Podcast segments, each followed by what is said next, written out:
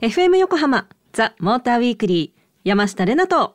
はい今週もリモートで参加している高橋明がお送りしてます。はい、明さんはニューヨークは新横浜の支部からお届けしております。なんだそれ。どこやねんってとこなんですけども、はい、え今夜のモーターウィークリーは電気自動車で行く山下れなの富士山ドライブということで、私山下がメルセデスベンツの電気自動車 EQC400 フォーマティックを運転して富士山方面までとびっきり新鮮な空気を吸いに行ってまいりました。頑張りました。はいあのメルセデスの電気自動車って多分初めて乗ると思うんだけど、はい、どうでした？えっとですねまず第一印象は、うん、あの綺麗にベッドメイキングされたピッタピタのベッドをこうバーってひけるかしてあの、うん、ひんやりしたシーツにさーって飛び込んだ時の爽快感。わかります？わかります？あ本当本当。そんな感じ。え何が？はい。えそんな感じので安心感があってですね山下でもルンルン気分を味わってまいりました、うん、はい。そんなわけなんですけどもそんなシーツな車 EQC って。どんなお車なんでしょうか？あのメルセデスの電気自動車のシリーズ、まあ、電動化シリーズを EQ っていうアルファベット2つで言ってるんだけど、はい、その EQ シリーズの、まあ、トップバッターとして2019年に国内導入が始まったのね。で、まあ、車の大きさとしては、その、アウディのイートロンとか、あと、ジャガーの i ペースとか、まあ、あの辺と同じカテゴライズされる大きさ。はい、で、ガソリンの GLC って車があるんだけど、SUV の。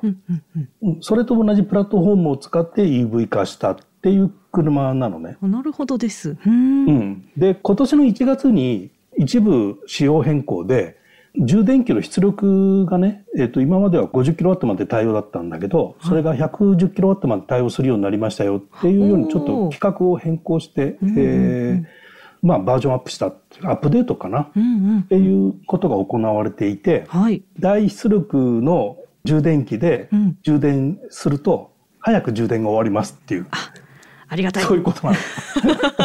いきなり便利だった。はい。なるほど。ありがとうございます。はい、そんな EQC ドライブの様子をね、お届けしたいと思います。まずは真っ赤なヒヤシンスレッドの EQC とのご対面がありました。はい。それでは早速、メルセデス・ベンツ EQC に乗り込みたいと思います。もうすでに外装が真っ赤なので、それだけでワクワクするんですけど、ドア開けてみます。まず目に飛び込んでくるのがドアを開けた時に EQC というロゴが光っております。そしてこの乗り込んだ瞬間にすごい密閉されて静かになるんですけれどもやっぱり高級だなと思います。なんか普通の脳みそでは考えつかないであろうデザインどんなデザインって感じなんですけれどもとろみ感があって 水羊羹しかもこしあんの方みたいな印象を受けます。とっても素敵です。はい。もしもし？もしもし？はいはいはいはい。はい。何ですか？こしあんでした。こしあんですか？伝わらない。伝わらない。ぜひ写真を見ていただきたい。特にあれじゃない？ナビゲーションのパネルとかさ。はい。その辺が水よかったのかもしれないけど。確かに。あの、あの、うん、ナビゲーションのパネルが要はタブレットがついずらっと並んでるっていう感じで厚みがなくてさ。なかった もう速度表示のところもなんかね横にした iPhone をなんか4個ぐらい伸ばしてつけたみたいな、そんな感じでした。あまあ、うん、デザインに圧倒されたっていうのが伝わればいいかなじゃあ。伝わりにくい。はい。じゃあこんな感じで私のねいっぱいロケ素材をお聞きいただきたいと思います、えーはい、続いては、えー、リスナーの皆様きっとお待ちかね。山下の市街地高速道路のインプレッションです。ぬめぬめしてますはい今私は市街地を走っております、えー、市街地なんですけどすごくね静かだからあのあとワンペダルで運転できるようにもなってるのでその快晴を聞くようにしとけばその頻繁にアクセルブレーキみたいのも踏まなくていいので一層スムーズにぬるぬると運転できる感じがとても楽しいです。今順調に高速道路走り始めました。なんだろうやっぱその電気自動車なのでぬぬるぬる感ぬめぬめ感がございます。ではちょっと合流で加速を体験してみたいと思います。いきます。おおジェットコースターのアトラクションみたいな感じで腰から持ってかれますね。でもなんかうわやってんなっていう感じはないのでスムーズに合流ができます。気持ちいい。何でしょうこの地面を伝わってくる感じ。これアキラさんが言うメルセデスらしさなのか分かりませんが結構しっかりはしているのであのなんだろう安定して運転しております。そして本当に滑るようにあほらもうね道路状況にもよりますけどものすごくやっぱ静かさがあの、うん、なのでお隣の人と喋る時なんか自分の鼻息とかが気になっちゃうぐらい静かだなって思います。とても快適なドライブなのでございます。なんでなんで？何なんだろうぬるぬるぬめぬめいやもうそういう感覚なんですよ。またね、うん、その何かしながら誰かに説明するとかって難しくって。ああ、ね、まあそうかもしれないね。一つに二つのことができない形状詞なんでね必死でございますが 本当にぬるぬるぬめぬめするんですよ。うん、うん、あと私途中でワンペダルって言ったんですけどこれ、うん、パドルシフトで段階で自分の何好きなようにできたんです。だからあの、はい、デフォルトは普通のまあエンジン車と同じような原則 G しか出ないと思うんだけど、うんはい、パドルを左手のパドルを握り込むと1回押すと原則 G が少し立ち上がって、うんうん、2回押すとかなり G が高くなるっていう。はい、でまあ2回パドルを使うとまあそのワンペダル走行に近いのかなっていうぐらいの減速 G が出てると思うんだけど。まさにです。で、このパドルを使った状態だと、完全停止はしないので、最後はフットブレーキで止まるんだけど、はい、逆に言うと、あの、駐車場での切り返しとかやってる時に、うん、あの、クリープがあるから、はい、完全停止しない方が運転しやすいっていう意見もあったりするんでね。あ、もう超同意。はい。超同意？超同意します。はい。ありがとうございます。で、この、はい、なんていうのかな、そのしっとり感とか、うん、ん、静粛性とか、ベンツに乗るとベンツっぽさってあるじゃない。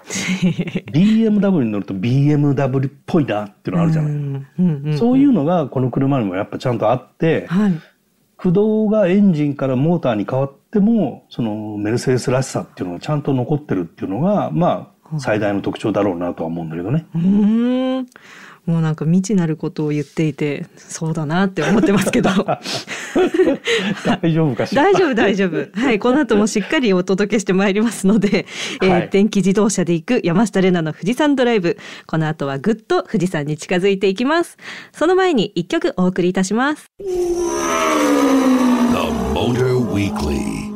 FM 横浜ザ・モーターウィークリー山下玲奈と高橋明がお送りしてます。今夜は電気自動車で行く山下玲奈の富士山ドライブと題しまして、私山下玲奈がメルセデス・ベンツ電気自動車 EQC400 フォーマティックを運転して富士山に向かう様子をお届けしています。さっきさ、はい。EQC を、まあ、堪能してる様子でしたけど、ええええ、これで富士山を登るわけ？そうなんですよ。あの、車でね、行けるところまで登ったろうっていうことなんですけれども、うん、5合目までは車で行けるけどさ、夏場って毎回季節してんじゃないの、そこですよそれでございます、うん、あの電気自動車お持ちの方はマイカーで今行けちゃうんです。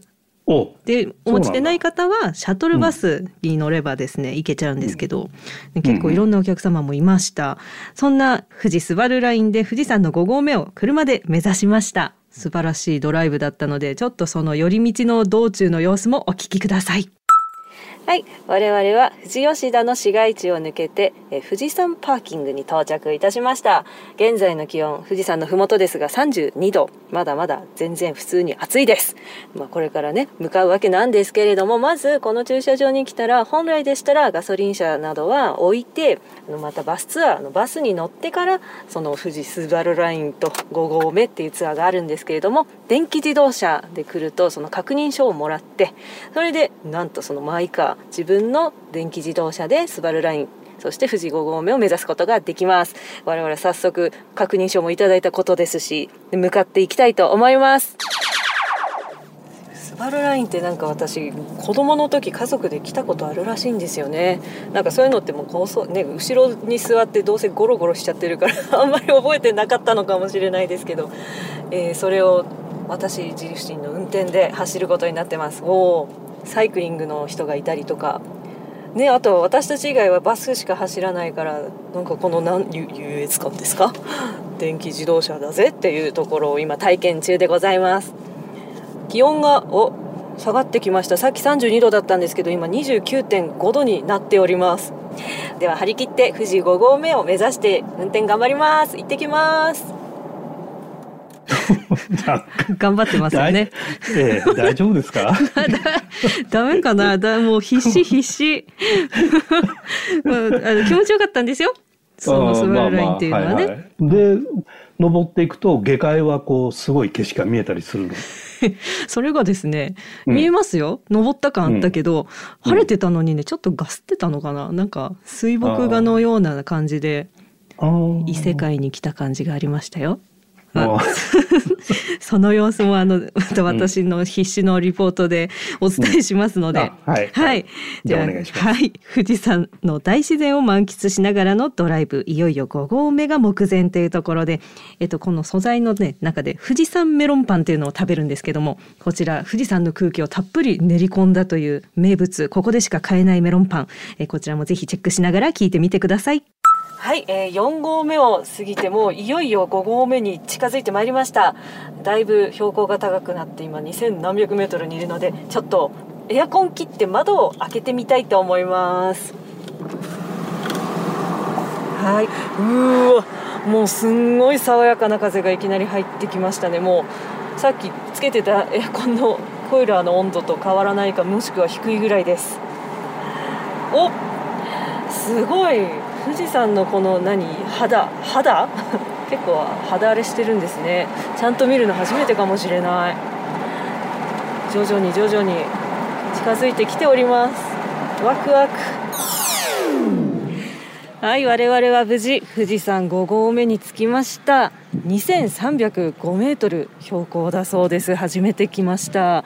なんかもう周りがすごく開けていてアルプス連峰北アルプス連峰か見えたりとかなんかログハウス調の大きいお土産ショップやらレストラン入った建物がありの宿泊施設ありのなぜかお馬さんがいっぱい泊まってますね。泊まってる？いるんですよ。これ乗れるのかな？そしてやっぱりすごい空気が澄んでて今21.5度とかもうなんかものすごい爽やかなので今8月に来たとは思えない感じになっております。またなんか見たことない虫やらすごく綺麗な蝶々がいたりとかなんかものすごい別世界に来た感じがあります。はい。では早速先ほど購入しました富士山メロンパン。こちらですね富士山の形をしていて粉砂糖とこれは多分ココアパウダーがかかっていてもうマジで富士山の形をしたメロンパンです。メロンパン大好きでちょっとメロンパンにうるさい山下いただきます。うん。うんおいしい。外クッキー生地でサクサクしてて中しっとりしてます。なんかものすごくメロンの香りが濃いのでこれは最高のお土産だと思います私は3個入りを買いました自宅用です皆さんも5合目に来たらぜひ食べてみてください富士スパンメロンパンでした はい、頑張ったんですよ。はい。そうですか。富士山メロンパン美味しかったですよ。あの、はい。富士山の肌荒れしてるっていうのがいいね。ね、なんか絵に描く時って水色で白い雪がかぶっててみたいなイメージだったから、あんな近くで見たらすごいボツボツボツっていっぱい生えてるし、木も赤茶色し。そうそうそう。めっちゃ肌荒れ。そうそうそうそう。これは登るの大変だわって思いながら車でスイーって走りました。あの、山頂まで登ってみたいって思わなかった？思わなかった。思わなかった。十分だった。もう5合目でいいと。そうそうそう。ね。皆さん、あそこからご来光だとかね、見に行くんでしょうけど。ね、この富士山メロンパンなんですけれども、はい、めっちゃご利用し。はい。はい、あの、丸太小屋のレストハウス内にある天野屋さんというところで発売してます。1個300円。毎日ちゃんとお店で焼いてるそうです。で、お土産にね、持って帰る箱がつくとね、ちょっと値上がりするんですけどね。そのお土産の箱も3段になってて、ちゃんと富士山メロンパンがこうなんか収納されてる様子が見えるのでね、あの、お土産としては非常に喜ばれました。おすすめです。それはスタッフには買ってこなかったうん。家族用のみ。家族用のみ。はい。で、そんな感じで、えー、涼しさを感じ、はい、美味しい空気とメロンパンを食べて、今回のミッションは達成できました。ということで、はい、ここからキロにつくんですけれども、あの、うん、電気自動車ということで、電池残量が非常に毎回気になってて、あと何パーみたいな、どうかなって思ったんですけど、えー、スタート地点の品川から富士山パーキングまでの距離はおよそ120キロで、えー、その時の電池残量が61%。で、そこから富士スバルライン5合目まで27.5キロの山道を登って電池残量は41%、うん、あちょっと電力欲しいなって思っちゃったのであの、じゃあ帰り道の下りで発電してみようってトライしてみました。こちらお聞きください。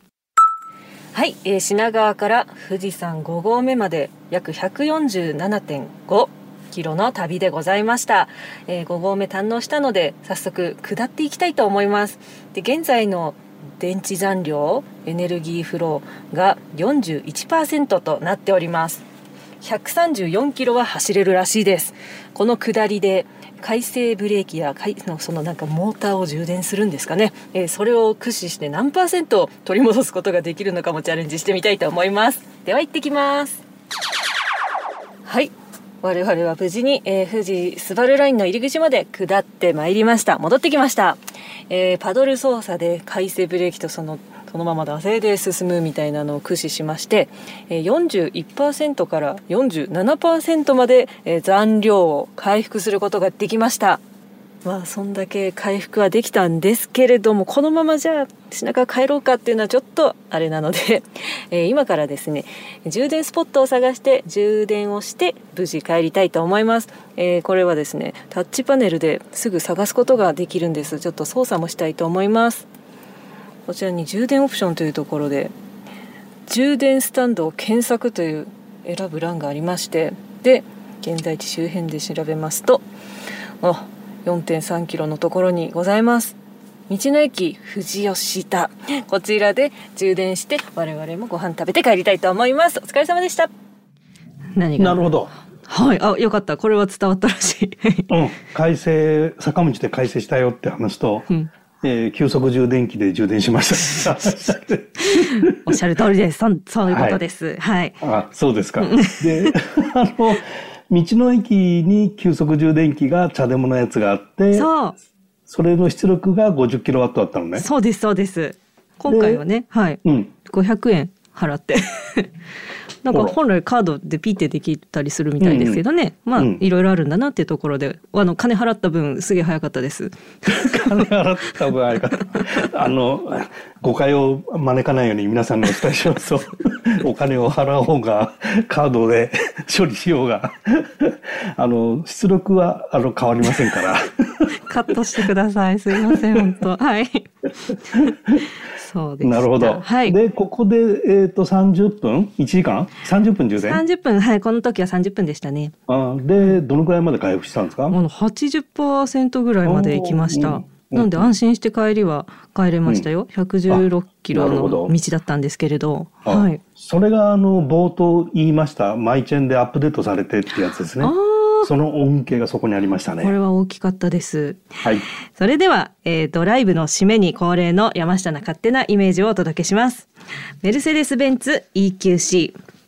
すごく素敵に決めていて、年の割にはとても若々しいのに、メガネをデコに上げないと字が読めない。そんな時話しかけると返事をするタイミングで勝手にメガネが落ちてくるので、目があっても笑ってはいけない人が乗っていそう。FM 横浜ザ・モーターウィークリーエンディングのお時間となりました。今夜は電気自動車で行く山下玲奈の富士山ドライブをお届けしました。なかなか素敵なレポートたくさんで面白かったです。なんかありがとうございます。優しいお言葉。はい、えー、富士スバルラインは8月31日水曜日までマイカー規制中です。9月以降は EV、FCV 以外の方も登れますのでぜひ美味しい空気を吸いに行ってみてくださいまたドライブの様子は番組ホームページにアップしているのでぜひご覧ください。